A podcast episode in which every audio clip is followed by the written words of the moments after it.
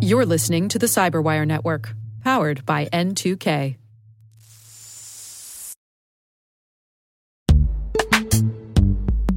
And now a word from our sponsor, Netskope. Netskope is a worldwide leader in SASE and zero trust.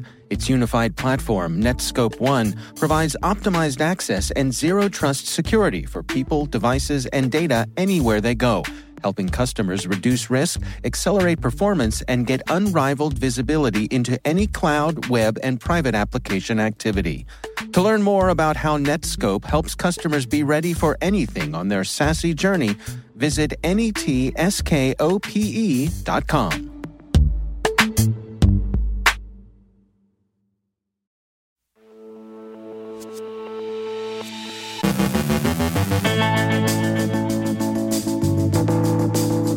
ReverseRat is back and better, and it's sniffing at Afghanistan. LockBit wants $50 million from Accenture. When employees leave, do they take your data with them? Unpatched Apex One instances are under active attack. PrintNightmare continues to resist patching. Google bans SafeGraph. Apple explains what's up with iCloud privacy. Caleb Barlow wonders if ransomware payments are financing criminal infrastructure in Russia.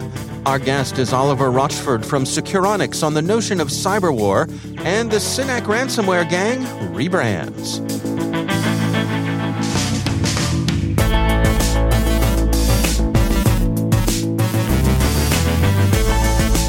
From the CyberWire studios at Data Tribe, I'm Dave Bittner with your CyberWire summary for Friday, August 13th, 2021.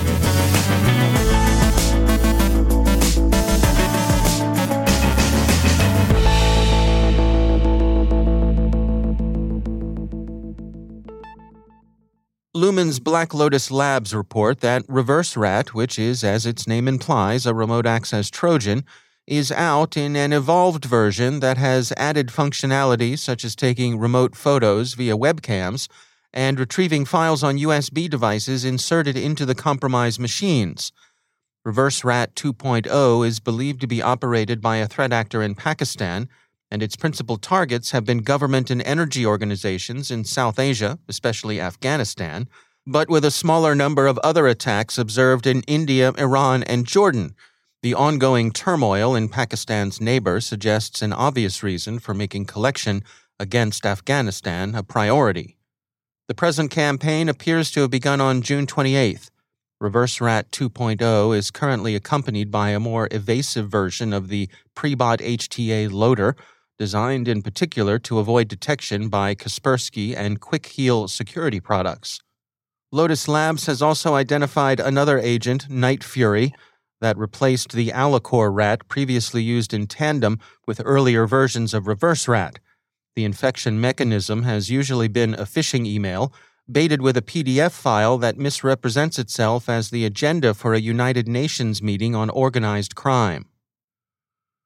Cyble has found communications from LockBit in which the gang claims to have taken more than six terabytes of data from Accenture, and in which they demand $50 million in ransom. LockBit also claims they obtained access from a rogue insider who's still employed by the company, while Cyble notes that LockBit has been advertising for corrupt insiders willing to betray their organization's trust. The firm thinks that in this case the gang's claims are unlikely to be true. Accenture hasn't issued any significant statements about the incident beyond its early reports of having contained it with minimal damage. LockBit has indeed followed through with its threat to release some of the stolen data, but as Security Week observes, the material released so far, at least, does not appear particularly sensitive. Code 42's analysis of security trends in the first half of 2021 finds that insider risks are surging during what the firm calls the Great Resignation, employee churn the current seller's labor market is generating. So people are leaving their place of employment. So what? Well, according to Code 42, here's what. When they leave, the company information often leaves with them. This trend in the labor market is reinforced by two other trends increased data portability and more widespread remote work. Anonymized telemetry from 700,000 endpoints running Code 42 tools in the first half of 2021 have shown a strong correlation between data exposure and employee departure. Code 42 notes two other trends that suggest a greater insider risk more exposure of source code, and more data incidents involving removable media like USB drives. Both of these suggest that people within organizations are the source of the exposure. Correlation with employee turnover is unlikely to be a matter of mere accident, so think about offboarding and take some time to help people understand that proprietary material isn't necessarily their property. Trend Micro says that it's seen signs of threat actors attempting to exploit two vulnerabilities in the company's Apex One security products. Trend Micro addressed the flaws with patches issued on July 28th. The company has said, quote, Trend Micro has observed an active attempt of exploitation against two of these vulnerabilities in the wild in a very limited number of instances. And we have been in contact with these customers already. All customers are strongly encouraged to update to the latest versions as soon as possible. The Windows vulnerability known as PrintNightmare is proving surprisingly resistant to the fixes that have been applied. Microsoft released a warning at midweek after this month's Patch Tuesday, which addressed this family of vulnerabilities, saying that a remote code execution vulnerability exists when the Windows Print Spooler service improperly performs privileged file operations an attacker who successfully exploited this vulnerability could run arbitrary code with system privileges. An attacker could then install programs, view, change, or delete data, or create new accounts with full user rights. There's no new patch yet, although Redmond is working on it. Microsoft says that the workaround for this vulnerability is stopping and disabling the print spooler service. And of course, since the perfect can often be the enemy of the good, Users should also apply the fix Microsoft published this Tuesday and not wait for a complete solution to PrintNightmare. Microsoft, we point out in full disclosure, is a CyberWire sponsor. Two privacy stories of interest come out of Silicon Valley.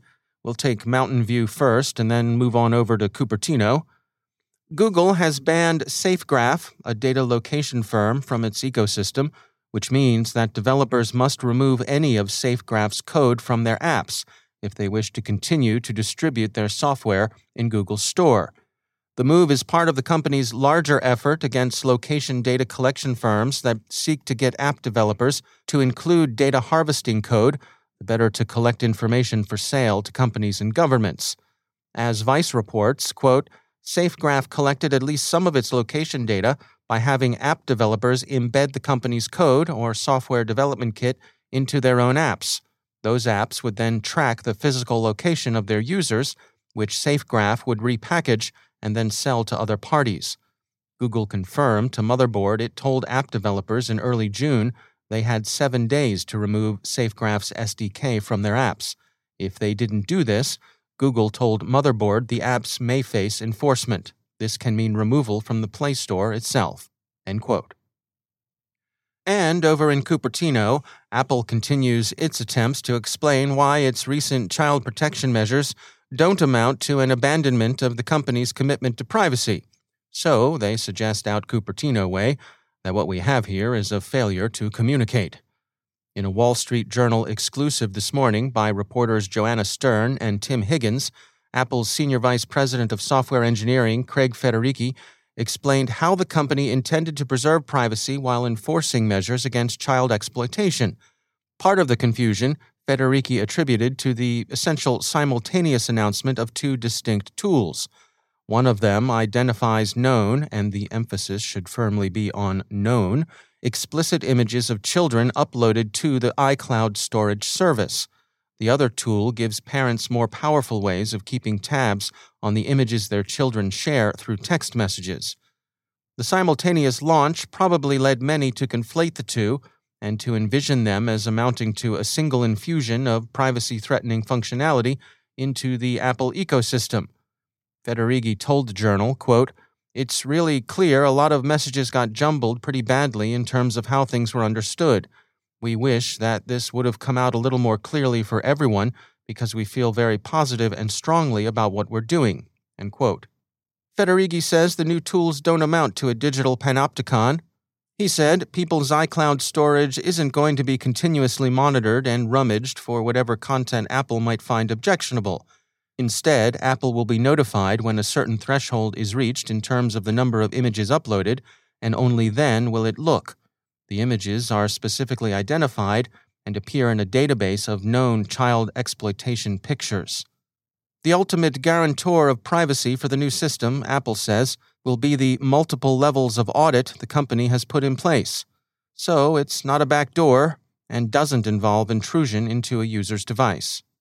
I think in no way is this a backdoor. I don't. I don't understand. Uh, I, I, really don't understand that characterization. Imagine, imagine someone was scanning images in the cloud. Well, who knows what's being scanned for? In our case, the database is shipped on device. People can see, and it's a single image across all countries. We ship the same software in China with the same database as we ship in America, as we ship in Europe. If someone were to come to Apple, Apple would say no. But let's say you aren't confident. You don't want to you don't want to just rely on Apple saying no. You want to be sure that Apple couldn't get away with it if we said yes. Well, that was the bar we set for ourselves in releasing this kind of system. There are multiple levels of auditability, and so we're making sure that you don't have to trust any one entity or even any one country uh, as far as how uh, these images are, are uh, what images are part of this process. And of course, go to the Wall Street Journal to read and listen to the whole thing. And finally, there's been another transition in the ransomware subsector of the criminal marketplace. The record reports that the gang formerly known as SynAck has released decryption keys for ransomware it used between July 2017 and the early part of this year. It's not, however, a sign that the SynAck operators have grown a conscience. They've simply rebranded as E eCometa, are retiring their old code, and are moving on to new ransomware as a service products they hope will enable them to gain a healthy share of the C2C market. Although SynAck is one of the older ransomware gangs out there, they've badly lagged several of their younger competitors, like that gang formerly known as REvil you may have seen in the news lately.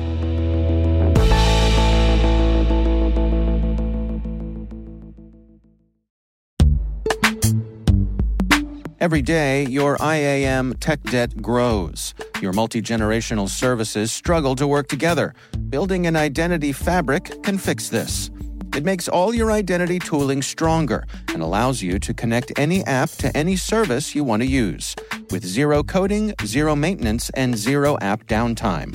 Strata's identity orchestration platform separates the identity logic from your applications so you can optimize existing IAM tools and manage them in a single control plane. Now, every vendor, standard, and architecture work together. In short, building your identity fabric means you can secure your non standard apps keep your complex access policies, retire outdated IDPs, and modernize in record time. So build your fabric with Strata Identity and get rid of tech debt for good.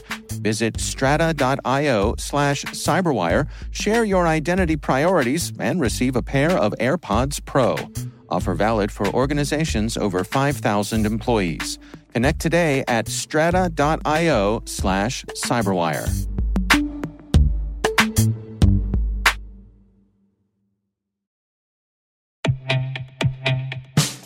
And now, a word from our sponsor, Syxsense. Syxsense provides award winning cloud based automated endpoint and vulnerability management solutions to streamline IT and security operations.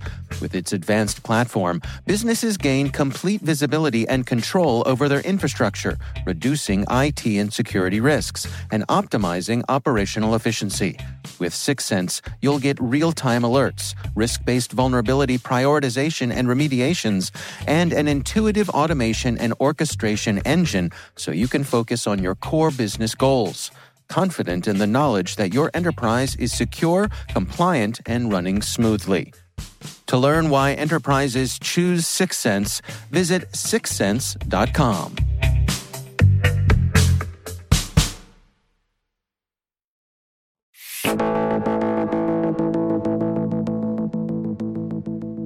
There's active discussion in cybersecurity over the appropriate use of terms like cyber war and cyber weapons. When and under what circumstances, if any, these are the right words to use and if not, then what are better options? Joining me to help unpack this is Oliver Rochford, Senior Director and Security Subject Matter Expert at Securonix. So I, I, think there are two definitions of that term, right? There's an international legal definition, which belongs to the realm of, of policy and actual warfare, which we're definitely not not hitting. If you look at the the, the kind of the um, statement that was given out today by the UK, uh, the US, the EU, they were very careful to call it systematic cyber sabotage, and that's because how can you have a cyber war without an actual war? You know, there's been no war declaration. And more importantly, this whole issue is being confused just pure and simply by the fact that, um, uh, of course, there's this mix between civilian and between essentially what's military government and public infrastructure.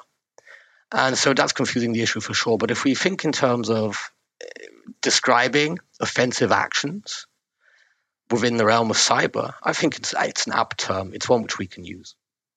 And where do you suppose things are headed? What do you suppose? Uh, I don't know. Is it, is it possible to imagine a, a future state of equilibrium here? So the, the future state, or the solution to this, it's not going to be technological. In reality, almost every nation state is a glass cannon. We can successfully attack, we can't successfully defend. The attack surface is, is mixed civilian and government, and so we can't even defend it sufficiently. Barring some kind of light um, year, you know, forward jump in, in terms of AI, which I'll be honest, I don't see coming right now. We're improving iteratively. The solution is going to be based on on agreements. And that is purely and simply because there's a lot at stake here. Right now, it's just a little bit of competitiveness. But going forward, it's about whether we're going to have the same going forward uh, the next 50 years as we've had the last 50 years, where we have been very open about sharing innovation and technology. And I believe that's that's the biggest um, thing at stake here that if we don't agree on solving this outside of the technological sphere, everyone is going to go back into a mode of protectionism and, and not sharing their IP. Is there an area here that has you particularly concerned? Is is there any area that you feel isn't getting the proper attention it deserves? So right now, I think that our attempts to deal with this are unevenly distributed the weakest link is going to uh, essentially jeopardize everybody. So I, would like to see us share more of these approaches, definitely uh, in Europe uh, with the US, uh, I would say worldwide, in terms of how we can avoid confrontation. I don't think anyone can win in the long term out of that. This is something where once we stop sharing all of the information, especially if we want AI to work, where it's about huge amounts of data sharing, going it alone is probably not going to be a, a valid way, even for a giant like China. I think one thing which which is very important to, to keep in mind with this entire thing around cyber war is that it's very visible. So what I mean by that is we're reporting on it. There are a whole lot of parties who uh, only have partial information. So I think there's a lot of misinformation in this. I think there's also a lot of um, exaggeration in terms of what can actually happen. At the same time, the true impact of this, I'm not sure if it's being reported on well. We're always looking at these anecdotes and incidents of things which have happened. You know, we're looking at, at, at Iran, Israel, because, well, that's about the only hot cyber war we have in the moment. We had Ukraine, Russia, which I think would qualify to a certain degree. But we're always trying to look in the rearview mirror. This is not how it's going to work right now there's this cat and mouse game going on of people building up arsenals, of all parties building up arsenals, all of them laying backdoors, all of them laying logic bombs. And there is no cyber war independent of kinetic war. The truth is that we're going to see the first cyber war in the first couple of minutes in the next big kinetic war. And it's just going to be a part of the whole, but it's going to be very decisive. I think that if you can disable the infrastructure of your opponent, you don't need to throw a bomb or shoot a single shot. It's done, isn't it? That's Oliver Rochford from Securonix. There's a lot more to this conversation. If you want to hear the full interview, head on over to CyberWire Pro and sign up for Interview Selects, where you'll get access to this and many more extended interviews.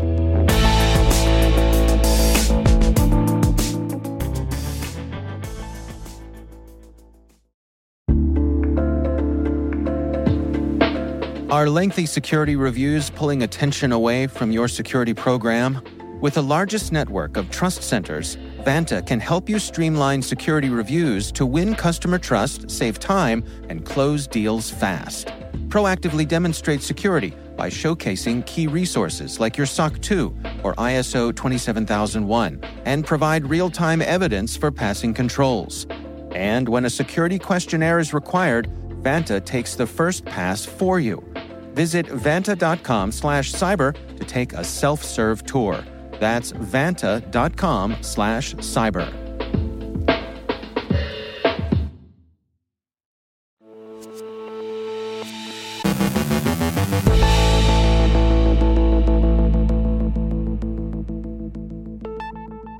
And I'm pleased to be joined once again by Caleb Barlow. He is the CEO at CynergisTek.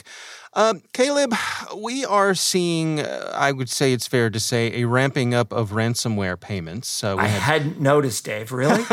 we had JBS, uh, I think it was 11 million. Colonial Pipeline, uh, legend has it, was $5 million. Uh, what happens on the other side of this? Where, when, when that money is being um, invested on the other side, uh, what's your take on that? Well, you know, Dave, I, I, had one of those moments where I was thinking about silly things, and I'm like, what could you do with that kind of money in Moscow? Hmm. And, you know, this wasn't some in depth research, but I got to tell you, it's pretty interesting. So, you know, take, take the case of uh, Colonial Pipeline, right? So the Justice Department got 2.3 million back. Thought is that was probably, you know, came back from one of the affiliate payments, is at least the kind of prevailing idea, is probably the case.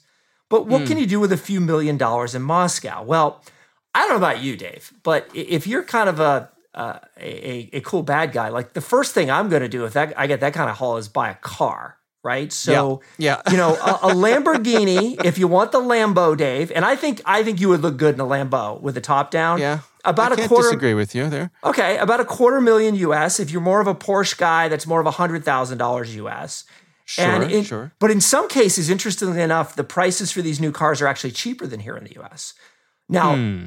The second thing we need to do, Dave, we got to throw a party, right? I mean, I'm thinking booze, drugs, a blowout, blowout party. you know, men, women, whatever you're into. Yeah, you know, let yeah, let's yeah. say that runs. I mean, let's say it's another hundred k, right? I mean, we need a blowout okay. party, right? So right, we right. bought the house. Oh well, we need a house now, right? I mean, where are we gonna throw the party? I don't know about you, but I'm not gonna rent a place. We need a we no, need a no. fun house. So let's just buy the darn thing. And luxury homes in Moscow aren't actually all that expensive. I think we need a place with a pool. What do you think? Yeah, oh, of course. okay, so that's that's another pool. quarter mil. So um, we bought the car, the house, the party. Uh-huh, um, uh-huh, uh-huh. But you know, let's get back to business, Dave. We we yeah. You know, I mean, this is a business, right? Um, right. We can have some fun, but we need more developers and engineers for the next attack. So mm. let's say we spent the 250 on cars because we got you the Lambo another 250 yep. on a fun house, 100K on our party. Well, that's only 600K. So in the case of JBS, we had 11 million in total.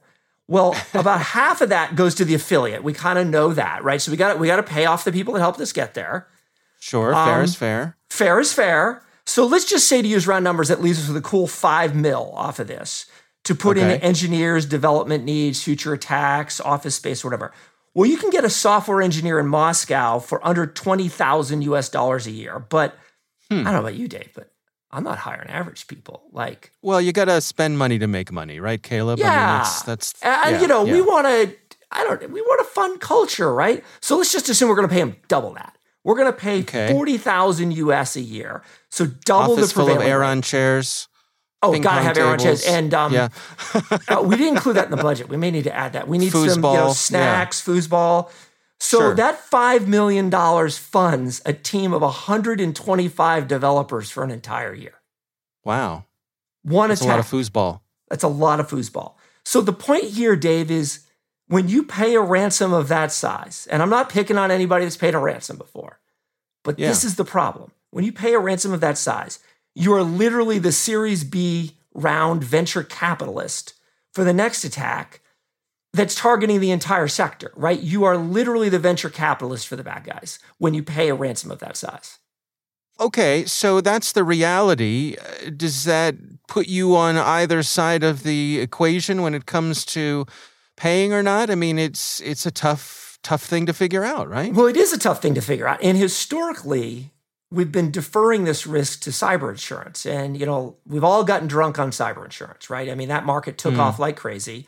you and I have talked actually pretty recently about how cyber insurance is tightening up and you know they're trying not to pay in some cases treasury department stepping in and actually blocking some of those payments by sanctioning uh, ransomware operators so unfortunately that risk is now coming back on us and, and i think the real thing that we've got to think about as a society is maybe we need to change the economics for the bad guys and just stop paying the ransoms it's going to be mm. painful particularly the first round time we do it but if we stop paying the ransom, we stop the venture capital. You can't hire the 125 developers, buy the Lambo, buy the funhouse, or throw the party. All of a sudden, it's not cool anymore. And why do it? Yeah. Yeah. Yeah. And uh, there'll be good deals to be had on slightly used Lambos, right? There will. And you know, how cool would that be? it would be. I mean, I can see the used car operator. I can see the used car dealer in Moscow after we ban- banned ransomware payments. Going, oh well, you know, these are all these are great deal. These are all former ransomware operators. We can get you a great yeah. deal on a used Lambo. I think it was uh, Allan Liska from Recorded Future who made the point that if you want to try to track some of these folks down, track the the, the purchases of exotic cars. That there's there's there's more than a, a dotted line between those two things. So I, I think Absolutely. you're onto something. Absolutely. So look, I mean, here's the here's the point. This is a little fun, but the point yeah. here is, in all seriousness, what do you think you're funding when you pay a ransom of that size? And is there a better way? And maybe the better way is just to change the answer for everybody and change the economics for the bad guys. All right, food for thought. Caleb Barlow, thanks for joining us.